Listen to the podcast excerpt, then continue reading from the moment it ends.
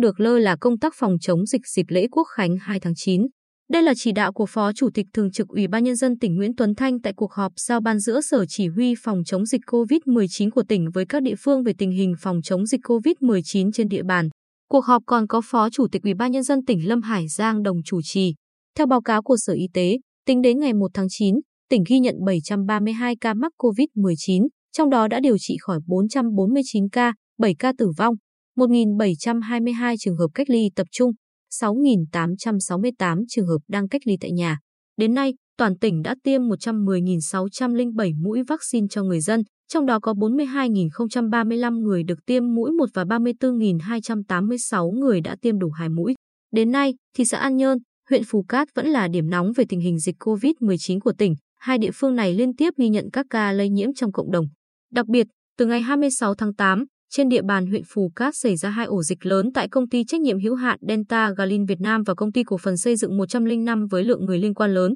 nguy cơ dịch lây lan, bùng phát trong cộng đồng rất cao. Hiện ngành y tế đã điều động 98 nhân viên để hỗ trợ Phù Cát. Bên cạnh những kết quả đạt được, cuộc họp cũng chỉ ra những hạn chế như công tác chỉ đạo điều hành chống dịch của cấp xã còn nhiều hạn chế, chưa thực hiện nghiêm việc giãn cách xã hội trên địa bàn dẫn đến phát sinh nhiều ổ dịch tại cộng đồng. Quản lý dân cư trên địa bàn chưa tốt, thực hiện chiến dịch xét nghiệm tầm soát còn để sót người, sót hộ, quản lý đối tượng cách ly tại nhà chưa chặt chẽ. Tại cuộc họp, Giám đốc Sở Y tế Lê Quang Hùng đề nghị qua vụ việc công ty trách nhiệm hữu hạn Delta Galin Việt Nam ở Phù Cát, các địa phương phải có kế hoạch tầm soát rộng hơn nữa. Sở Công Thương, Ban Quản lý Khu Kinh tế tỉnh phải bàn bạc cùng doanh nghiệp trong công tác phối hợp với địa phương để xử lý các ổ dịch trong doanh nghiệp. Thời gian nghỉ lễ rất mong các địa phương thường trực chống dịch ở mức độ cao nhất. Hơn nữa, đề nghị các địa phương hết sức cân nhắc và tôn trọng ý kiến của ngành y tế trong việc chỉ định xét nghiệm, không được chủ quan. Phát biểu tại cuộc họp, Phó Chủ tịch Thường trực Ủy ban Nhân dân tỉnh Nguyễn Tuấn Thanh chỉ đạo các địa phương không được lơ là công tác phòng chống dịch trong dịp lễ Quốc khánh 2 tháng 9,